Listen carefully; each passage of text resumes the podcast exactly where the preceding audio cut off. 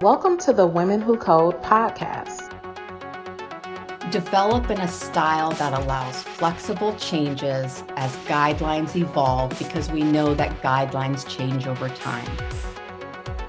Women Who Code Talks Tech is a segment that features experts in a specific field of technology sharing their knowledge on an in depth and highly technical subject. These talks are designed to both introduce advanced subjects and provide insight into the work being done in these fields. I am Amy June Hineline, and we're at Accessibility is a Moving Target.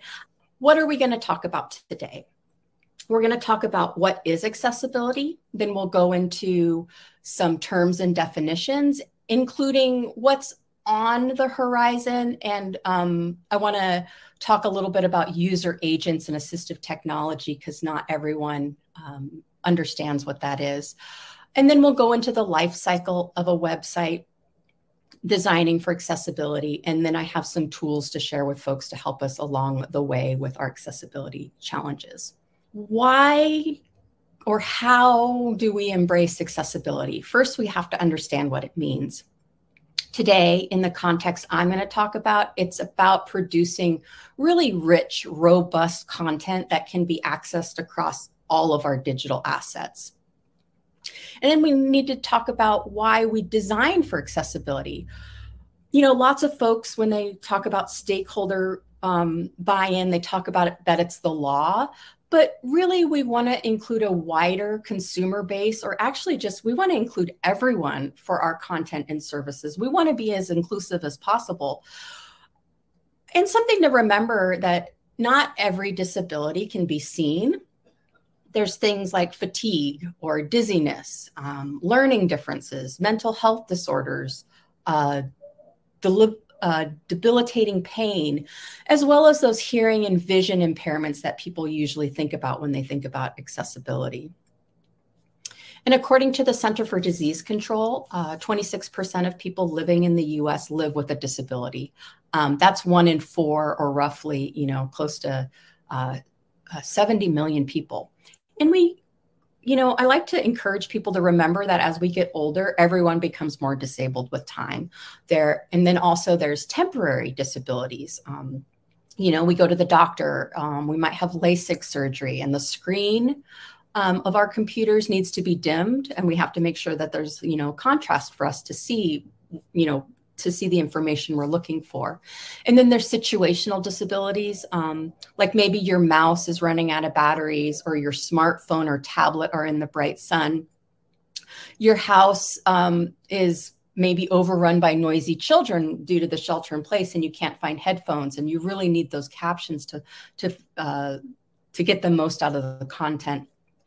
And then we have, excuse me, those disabilities that are permanent and re- remain with people throughout their whole life. Inclusion is not giving special privileges to people, it's making sure that the barriers are removed. And while we're at it, I want to add that the term special privileges or special needs is troublesome in itself because these aren't um, there's nothing special about them. They're basic human rights. Um, so that's something I'm working on is uh, eliminating, you know, the, the, the word special needs from my vocabulary. I'm just going to breeze through some of these terms and definitions since I'm um, sure a lot of folks know them already. There's the ADA, this is the uh, American with Disabilities Act. Oh, and I want to comment to myself mostly that admittedly, most of these are United States centric definitions, and I apologize. Um, sometimes we forget to be more inclusive, and this is an example of how I can be more inclusive the next time I give this talk. Um, but the ADA prohibits discrimination and really guarantees that people who have disabilities have the same opportunities as everyone else to participate in mainstream American life. Uh, Section 508 requires federal agencies, and this is again, you know, in the United States, to develop, procure, maintain, and use information and the technology around our communications, making sure that it's accessible to people who live with disabilities. And this is regardless of whether or not they work for the federal government. I do include include a Canadian bill in here, Bill C eighty or um, 81C. It's the Accessible Canada Act. And what this does is it ensures a barrier free Canada to Parliament. And really, what uh, 81C does is it aims to benefit all Canadians, especially those who live with disabilities. And there's W3C, that's the World Wide Web Consortium. It's an international community that develops open guidelines to ensure the quality and growth of the web. And just to clarify what open guidelines means is that they take collaboration and they take comments and they make drafts of all of these guidelines ahead of time and seek community uh, collaboration. And one of the guidelines that they, you know, work on mostly are the web content accessibility guidelines, and you'll see this abbreviated as uh, WCAG for short. I've heard it pronounced WCAG, WCAG, and the goal for this is to provide kind of that solitary single shared standard for um, digital assets for the accessibility. And it's really meant for our content developers, um, the folks who author uh, our tools, um, and then also people who um, who develop the evaluation tools. But really, it's for anyone who who wants it or needs a standard for web accessibility and I have this up on the slide that accessibility and inclusion and user experience are very different things. They complement each other, but they are different. Uh, there's WCAG 2.0. This is a collection of more than 40 guidelines that improve accessibility for, uh, for those with different abilities. And they're based on four principles called the POUR principles perceivable, operable, understandable, and robust. WCAG is broken down into three levels the A, the double A, and the triple A. With each increasing A, it means that there's more criteria to follow to make your digital assets compliant. That first level, the A level, is really about minimal compliance. If your assets don't meet at least this level, then it means that it's really, really challenging for people with disabilities to use. At the AA level, this is the acceptable compliance level. It means that your website, um, for most people, is usable and understandable. And then the optimal compliance level is that AAA level. It means that your website is accessible to as many people as you can possibly make it, with or without disabilities. And here comes that usability and, dis- and um, accessibility kind of mesh. Is that that AAA level really indicates the highest level of usability. Again, for folks with or without disabilities. So going back to that um, acronym I introduced a couple slides ago, POUR, um, it's four high level principles that really describe accessibility in a functional way. Uh, there's perceivable, which means that the user can identify content and the interface by elements of the senses. Operability means that the user can use the buttons and controls and interactive elements, um, anything uh, really that's interactive, yeah. And then understandable, you know, we should be able to comprehend the content and learn and remember how to use the interface from page to page or asset to asset. And then finally, robust. This is making sure that people can access your information and assets with whatever technology they want. Um, this includes documents, uh, multimedia, you know, video players, and other informational uh, formats. And then I want to break it down even further, just so it's very, very easy to understand. Um, we want to make sure that we accommodate visual needs, so we make it easy to see. You know, the Center for Disease Control reports that um, 12 million people 40 years and over in the United States live with some sort of vision loss 1 million people are blind. But remember, again, there's those situational or temporary uh, setbacks like um, cracked cell phones or glare. Um, we want to make sure that our content is easier to interact with. We accommodate motor needs, you know, people who live with palsy from Parkinson's, or maybe they have paraplegia from ALS or an accident. But this also might mean someone, you know, with a situational disability, like a like a mother holding a baby on a city bus and she's only got that one hand to navigate her cell phone. And then our auditory needs, you know, making sure that we accommodate um, auditory needs and that things are easy to hear. When we address these needs, we help individuals who are in noisy environments as well as our deaf and hard of hearing friends. You know, and we have uh, folks who might have audio processing issues and can't keep up, or maybe English isn't their first language, and that those, when we have captions and transcripts, it really kind of backs up uh, that content in another way for people to, uh, you know, uh, uh, learn from. And then the last one is, you know, make sure that you accommodate cognitive needs and make sh- make sure that it's easy to understand. This includes people who are distracted. You know, um, lots of folks have difficult time focusing these days, as well as folks who live with mental health issues and may have um, limited uh, cognitive functions. We looked at 2.0, but 2.1 is everything that 2.0 had to offer plus 17 new items. You know, they take into uh, account things like line height, um, color contrast of non text, underlining text, um, and much more. Um, and just to mention that um, WCAG 2.1 is the standard right now. So, what's next? What's on the horizon?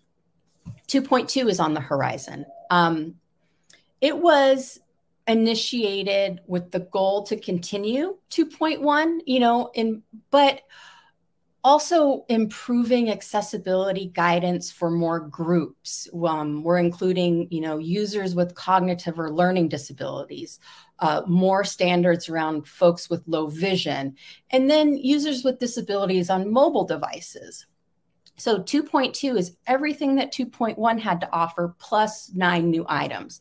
And I'm not going to go into the individual guidelines, but I really want to stress that no matter what guidelines are coming, it's our responsibility as web designers or web developers or content authors and anyone who cares about digital accessibility to keep track of what's coming next and to know about them.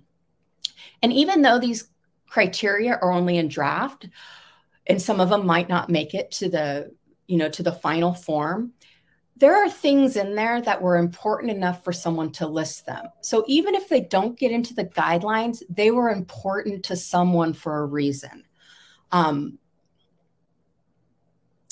the accessibility guidelines working group recommends that we start adopting 2.2 as our new conformance target, even if our formal obligations, you know, um, uh, previous versions. It's really to provide improved accessibility and to anticipate future policy changes.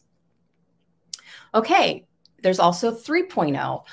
This presents a new model and a new set of guidelines to make web content and applications accessible and support a wider set of user needs. Um, there's new approaches to testing. Um, and 3.0 really allows frequent maintenance of guidelines and related content to keep pace with technology that's constantly changing. And I'll go over some technology um, in a little bit.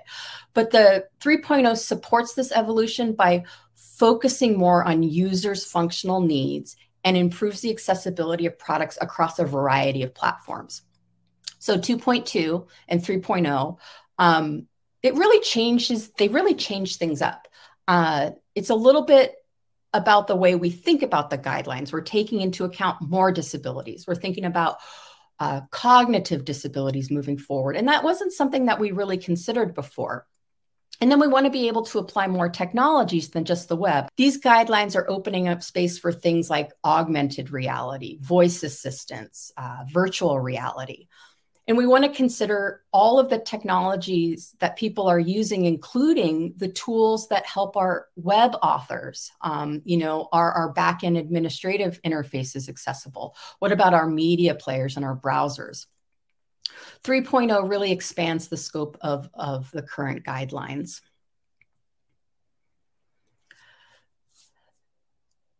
It comes down to accessibility is not static. It's dynamic and it's never really done.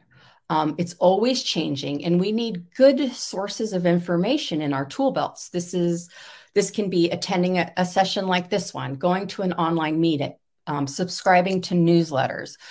Do your research and find credible sources of information, and you know take the time and add them to your weekly uh, reading list or your professional development time. I put two up here on the slides. Um, from the W3C because they are the first source of information usually. They have a blog, um, w3.org slash blog, and then they have a Twitter feed, which is uh, twitter.com slash W3C. But whatever method of content delivery you prefer, just make sure that you curate them and dedicate yourself to seeking out that new information. I mentioned user agents. You know, what are these? You know, this is assistive technology. Sometimes we'll see it as AT for short. It's really any uh, device or uh, software or equipment that helps people work around challenges that they have in learning and communicating and really functioning on the web. I don't go over all of them, um, but I do go over some that we uh, that are more common. They're screen readers. These are used to listen to the content of a web page or asset. They convert text to speech, but we need to keep in mind that screen readers can be used alongside um, with visuals on the web page for folks with cognitive challenges as well, not just for our blind or uh, uh, low vision folks. I don't know about you, but I wear these glasses and it doesn't matter, but it seems like websites are getting smaller and smaller fonts, and I'm always having to hit that con, um, command plus plus on my Mac. And screen magnification software is, true to its name. It's used to enlarge the content on the screen. You know, it's easier for us to read, especially if we live with partial sight impairment. It's used by people uh, to enlarge the content, but screen magnifiers also have text to speech functionality as well. And then here are some other common ones. Um, we have eye tracking. You know, uh, sometimes it's called eye gaze. It's uh, um, a system that monitors eye movement to control mouse pointer. And um, sometimes they uh, use blinking. Uh, they detect blinking to initiate mouse clicks. There's accelerators. Um, this is software and functionality that help reduce the effort needed to type or click you might be familiar with sticky keys. You know, this goes along the lines of keyboard customization. Uh, this includes, you know, changing the mapping of the key, assigning shortcut keys to functions, setting filters, you know, um, all of these things to support single-handed typing. Uh, Pop-up and animation blockers. Um, I find pop-ups and animations very distracting, and annoying, but there's lots of web browser plugins or other software tools that stop pop-up windows, um, which can sometimes lead to redirection, which can complicate a user's experience. And they also have options to stop, pause, or hide animations. Refreshable braille displays. These are mechanical terminals that display a line of braille characters by raising and lowering the dots dynamically. Reading assistance, um, this is sort of a generic term for any software that changes the presentation of content and provides other functionality to make it readable. This can be customizing the font type or the sizing or uh, the spacing. Uh, it can be scanning the text for complex words and phrases and maybe providing tooltips for glossaries or dictionaries. Hiding less relevant parts of the content, you know, to make a page less distractible. You know, perhaps it hides the sidebars or the headers or the footers. And then um, reading assistants can read the content out loud and highlight the text as it's being read. And then page maps is the last one I have listed. It displays a small image of the entire web page with a visual indicator that highlights the portion of the web page that's currently being viewed. Some folks may use more than one um, user agent. Um, some use two, others a combination depending on the situation. So I'm going to roll the dice here and kind of play around with some different scenarios because remember, just because it works with a screen reader, well, what if you have a screen reader and a person who only navigates with the keyboard? You have to think of all of these possibilities. So I'm at home and I'm babysitting, and the little one runs off with my mouse. So I only have the keyboard but I'm also trying to buy concert tickets and there's a time limit. And not all of the content is accessible with the keyboard. I lose my place in line because I can't get to some of the pop-ups or the or the content, you know. So it means I'm not seeing the Grateful Dead this summer. Uh, perhaps I'm on my cell phone. Uh, I need websites to be responsive to mobile and not and also not limit screen orientation you know from portrait to um, landscape. I need there to be only one scroll bar. I can't navigate side to side and vertically at the same time. And i'm on the train because i live in california. I want to get to san francisco but the train is packed you know it's standing room only which doesn't really work in in these days because i still want to keep my distance. Um, i want to watch my favorite TV show, but I can't reach the headphones in my backpack. So I really want to utilize captioning to fully understand what's happening on the screen. Um, perhaps it's wintertime and you know it's San Francisco, so it's probably raining. If I'm going to work, I've had too much coffee and I'm a little bit shaky and I drop my phone. The touch target needs to be large enough for me to activate without the crack getting in the way. And then also, you know, just kind of think about when you're on a desktop. I might have CSS in the images disabled and I'm navigating by the keyboard. I don't want, I want to make sure I don't miss out on any important visuals that are important to context and content. You know, this is about, you know, providing alternative text to images.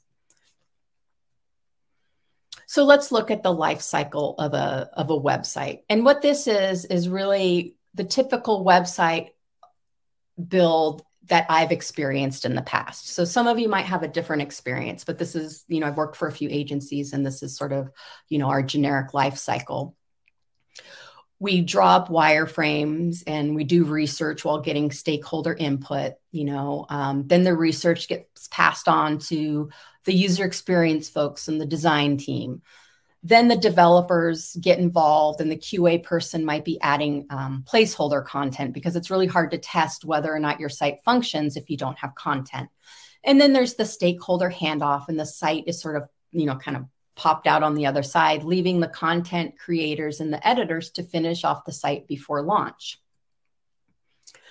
And I want to talk about roles and responsibilities because all of those tasks that I talked about in the life cycle have people who have specific assigned roles to perform the task. You know, there's the designers, the front end developers, the back end developers, the QA people, even the product owners and the stakeholders and the editors.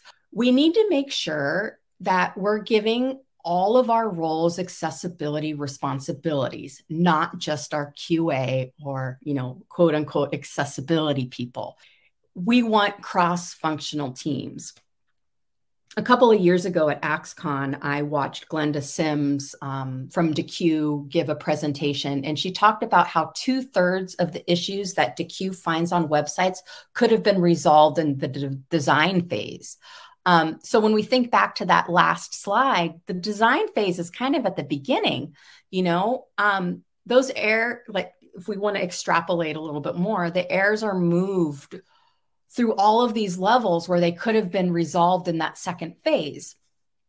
If the accessibility discussion starts with the wireframes and the developers and the designers can weigh in at the same time, then there's not a whole lot to fix before state uh, the handoff to our stakeholders. We need to empower our designers and our people doing the research to have accessibility in mind from the start. You know, fixing an issue in production is so much more complicated than in the design phase. And then we also want to think about our editors and our content creators. These are fabulous folks. They weave like they just they weave pictures into words and they do such great storytelling. And we want to empower our content authors and set them up for success the way I think about it is if we train our developers and our designers on accessibility, then why not, you know, train our content creators as well? Remember, our editors are in the website every day, long after the designers are, and developers are finished. So we want to make sure that everyone is really involved in that accessibility process. Okay, so I want to imagine the life cycle of a build and start with your wireframes in your designs, but audit them for accessibility. Um, so here's that linear format again.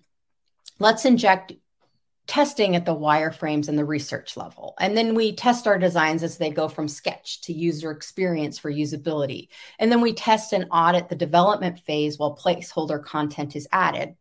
And then we test for accessibility at all the phases of development, or better yet, we really bake accessibility into our websites from the beginning, it really alleviates some of those headaches later on.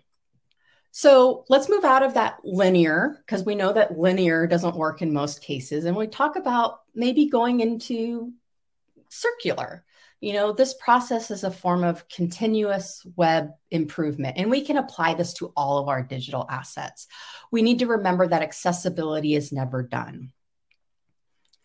We want to make sure that we strategize and develop in a way that allows flexible changes as the guidelines evolve. And I'm going to say that again. Develop in a style that allows flexible changes as guidelines evolve because we know that guidelines change over time. We want to make sure that our solutions have impact, you know, that we create and implement best practices and, you know, do it iteratively, you know, across each phase of the website. So we want to learn and iterate. We want to understand what works through the cycle and what doesn't. Have retrospectives with the whole team. Do you have accessibility reviews and audits, you know, as part of your um, part of your flow? You know, continuous website improvement can be challenging at first. And I'm going to use a Volkswagen uh, euphemism uh, here or uh, metaphor. Um, it's like going uphill in your 1956 36 horsepower Volkswagen Bug. It's really hard to get going, but once you get that flywheel spinning, you gain traction and momentum. So, designing for accessibility. Design and content creation can be really similar, but they happen at much different times of the website's life. Design is before launch, content can happen at all the phases. And I just want to go over a few design aspects uh, we'll concentrate on content next. But for optimal readability, we want to really utilize visual and semantic space. Uh, space is an underutilized vis- uh, visual design tool that helps us identify groups of related content and really delineate unrelated content we want to provide the right amount of space between lines of text. You know, most uh, for most content to really work, the interline spacing is applied automatically in our uh, in our CSS. Uh, we want to use clean typography. We really want to avoid changing the type typeface um, specified by the website. We want to make sure that it kind of looks the same from page to page. Not everyone thinks about this next one, but um, when we write in all capital letters, uh, readability is really reduced when we use all caps because all of the words now have an, a uniform rectangular shape, meaning that readers can't identify words by their shape. We don't want to underline text. We really want to reserve this for identifying links. Um, and just a side note, I'm very passionate about links being underlined. Um, Craigslist is the most perfectly themed website. And one of the reasons I love it is all of the links are underlined. I know on that page, if something's underlined, it's a link. Um, we don't want to use, um, we don't want to like center justify our text. We want to left align our text because that consistent left margin makes reading easier. Um, left over from our uh, type typewriter days, um, we don't want to put two spaces after a period when we're talking about assets on the web. We just use one space, period. And then we want to support text resizing. You know, how does your content respond when someone does, uh, you know, command plus plus? So moving into accessible content, you know, make sure that we um, we take a lot of time to make sure our code is accessible. But what happens over time when content is added? This is one of those moving targets, especially when a team of people is involved who might have access to a WYSIWYG, what you see is what you get, or an editor that has all kinds of bells and whistles. But fortunately, it is something that is more straightforward to remedy, and accessible content can be a really easy win when you go to re- remediate a website. Um, and remember, content is entered at every step of the life cycle. So I'm going to go into a, a, a, few kind of reminders about our content that helps um, helps with accessibility. You want to know your audience. You know, um, put information in logical order, you know, important details first. Fit your language to your audience and context. You know, really stick to predetermined reading levels. The guideline for general content, I think, is the ninth grade reading level in the United States. It's even lower um, in the UK.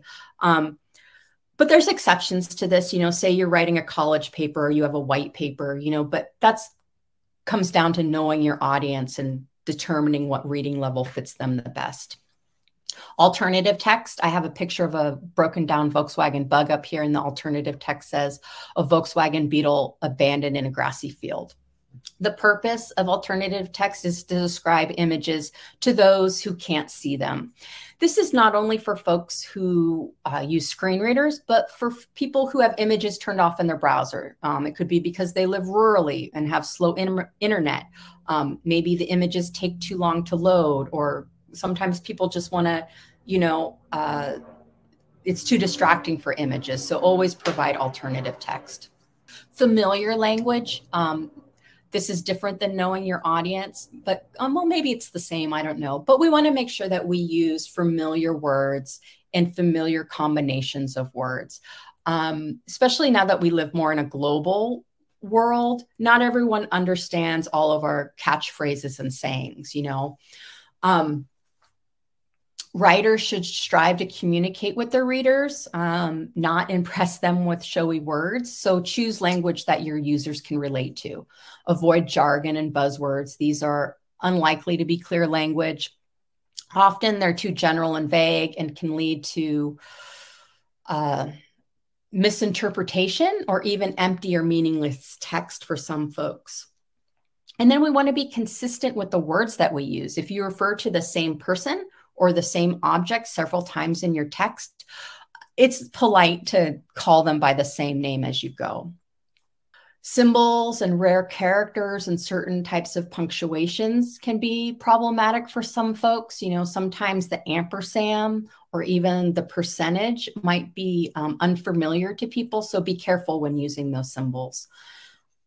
Be careful when using acronyms and abbreviations and numeronyms. Um, provide a key the first time it's introduced. So um, if you have a sentence like, um, when working with the National Health Institute, I would then put NHS in parentheses, and then I can use NHS for the rest of the article.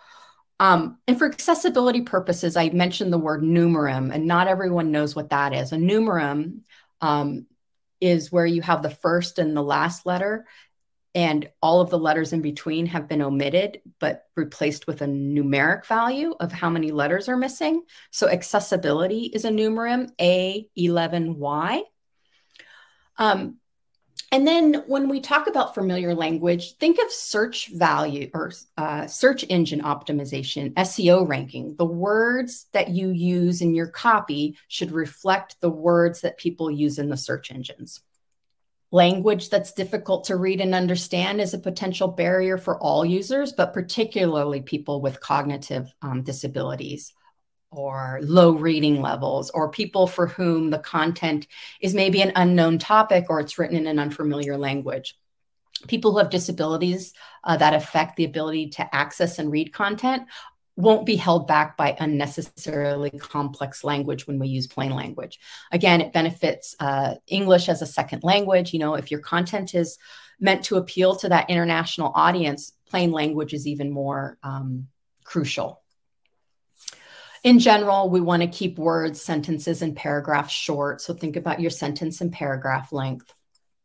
Okay, and we're coming close to the end, but I do want to share some testing tools. And if you, you know, follow that link that I gave at the beginning in the chat, um, there's links to all of these tools in the resources.